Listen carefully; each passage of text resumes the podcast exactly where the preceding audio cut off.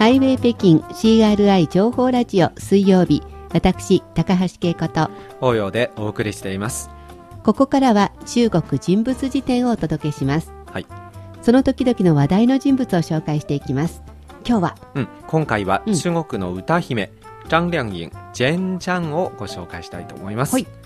えー先日湖南省の調査市で開かれたコンサートで、うん。彼女はですね自ら所属しているレコード会社 Show City Times の CEO、えー最高経営責任者のフォン・カーさんとの交際を明らかにした上でですね、うんうん。えーその場で彼にプロポーズをしたことで今は話題を呼んでいます、えーつまり、うん。女性から男性にコンサートの会場で公開プロポーズしたってことですか？そうですね。しかも有名人だから今話題ですね。そうですね、はい。ではそんな私から見たらっていうかうん聞いたら、大胆なっていう感じですけど 大胆な彼女のはい。生い立ちを振り返っていきましょそうですね、えーまずは1984年の、えー四川省成都市生まれです。身長は162センチ、う、うん、えー1998年にですね彼女はえー14歳の若さで成都市で行われたアイランベイアイローハイ歌唱コンクールに参加しまして準優勝を獲得しました。結構若いうちから活躍っていうか、歌がうまかったわけですね。その才能が現れたんですよね、うん。えーまた2003年にまたあの全国大学生歌手コンテストに出場し、えー生徒市予選ブロックで、えー第1位の成績で本戦進出を果たしました、えー同じ年に四川大学外国語学院に入学しました、うん。えー2004年に全国大学生歌手コンテストの本戦で見事に全国優勝に輝きました。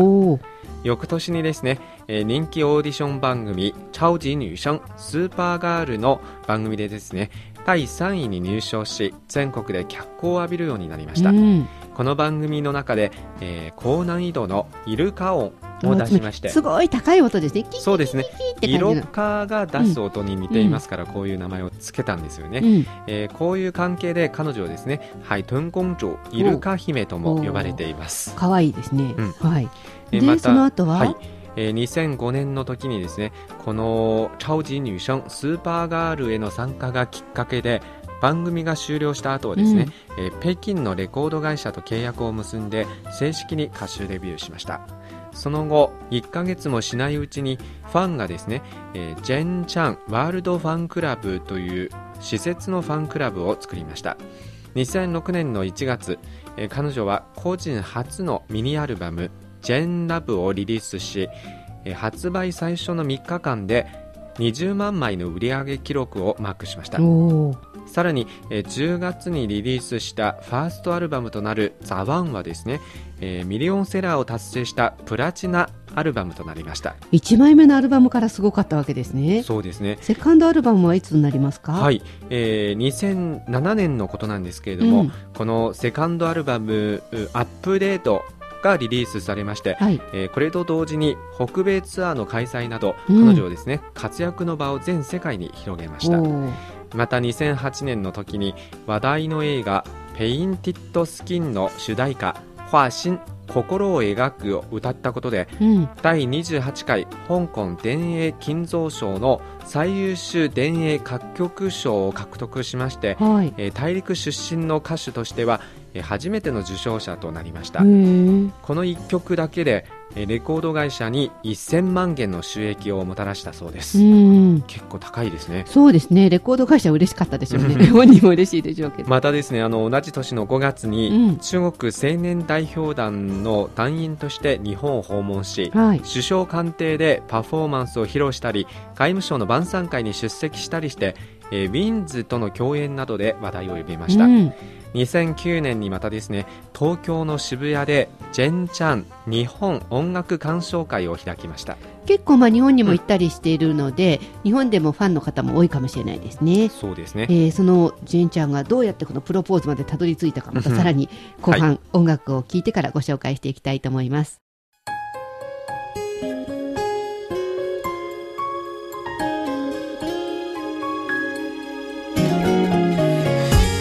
聞きの番組はハイウェイ北京です。引き続きお楽しみください。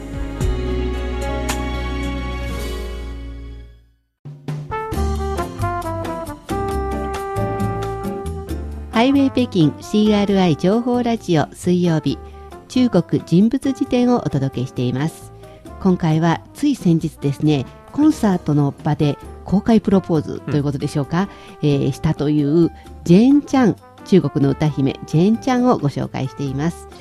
えー、さて、まあ、ここまでは着実にスターの道を駆け上がってきたわけなんですけれど、はいうん、彼女独立するんですよね。そうですね。2009年の7月にあの彼女に転機が訪れました、はい、ジェーン・チャンはですね独立して Show City Times というレコード会社を自ら立ち上げました、はい、えこの年の9月ですねまた鬼太郎東京公演にゲストとして出演してインプレッションズ・オブ・ザ・ウエストレイクという曲を歌いました、うん、え翌年に、えー、FIFA ワールドカップ南アフリカ大会の主題歌の中国語版を、えー、ジャン・シュエイオ有名な歌手ですね、はい、ジャッキー・チューンなどと一緒に歌いました、うん、えー、また2010年の10月にソウルで開催された第7回アジアソングフェスティバルに出演したり、はい、えー、2011年の M ネットアジアミュージックアワーズで最優秀アジア歌手賞を受賞したりするなど、うん、国際的にですね名を馳せる歌姫に成長してきました。すごいですね。はい。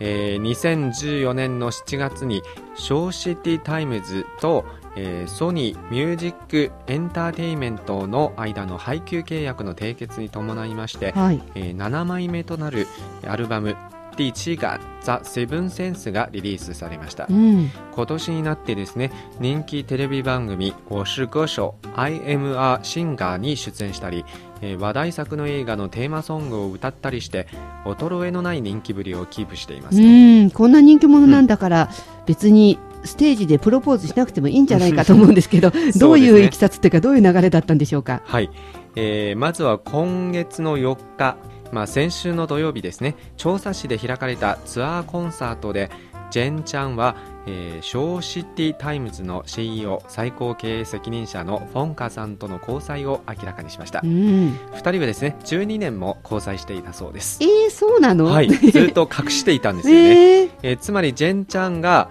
えー、歌手デビューをする前にすでに2人は知り合って、うん、ジェーンが有名になってからフォン・カーはですねずっとマネージャーとして彼女を支えていたそうです、え今回はですねもっと意外なことにジェーンはですね、うん、コンサートの舞台で彼にプロポーズをしたことなんです。女性から男性ですもんね、はい。うん、これは注目されますね、はいはい、彼女はまず一人で舞台に立って観客の前でこう言いました、はい。えー、今日はここで二十歳の時からずっとやりたかったことをしたい、うん、私はもう覚悟ができている、うん、もう独身生活をこれ以上続けたくない、うん、えー、歌手デビューからの10年間あなたたちファンのことですね。目の前にいるね、はいはい、あなたたちの他にこの人もずっと支えてくれていた、今日再スタートの覚悟ができた、私と結婚したいなら今すぐ舞台に上がってきてちょうだいというふうに言いましたね。すると、フォンカーはですね、えー、ちょっと意外な感じで、で、舞台に上がってですね、びっくりしたんですよね。うん、舞台に上がってですね、ジェンとのキスシーンで、OK の返事をしました。めでたしめでたしってことになったわけですね。ロマンチックな場面になったんですよね。えー、まあ、で、ロマンチックというか大胆だなっていう印象がありますけど、男性から見て、ワンヤンはこういうふうにこうみんなの前でいきなりプロポーズされて上がってこいとか言われるのってどんな感じですか？あまずびっくりして、うん、やっぱり OK を出さないといけないですよね、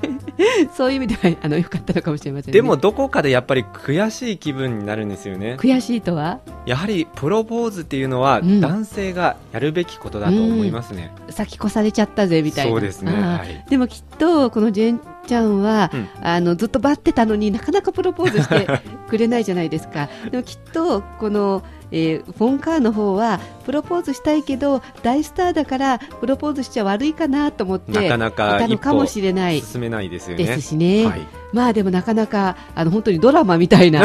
感じで印象的ですね。はい、ということで、え今回の中国人物辞典は今話題の中国の歌姫ジェーンちゃんをご紹介しました。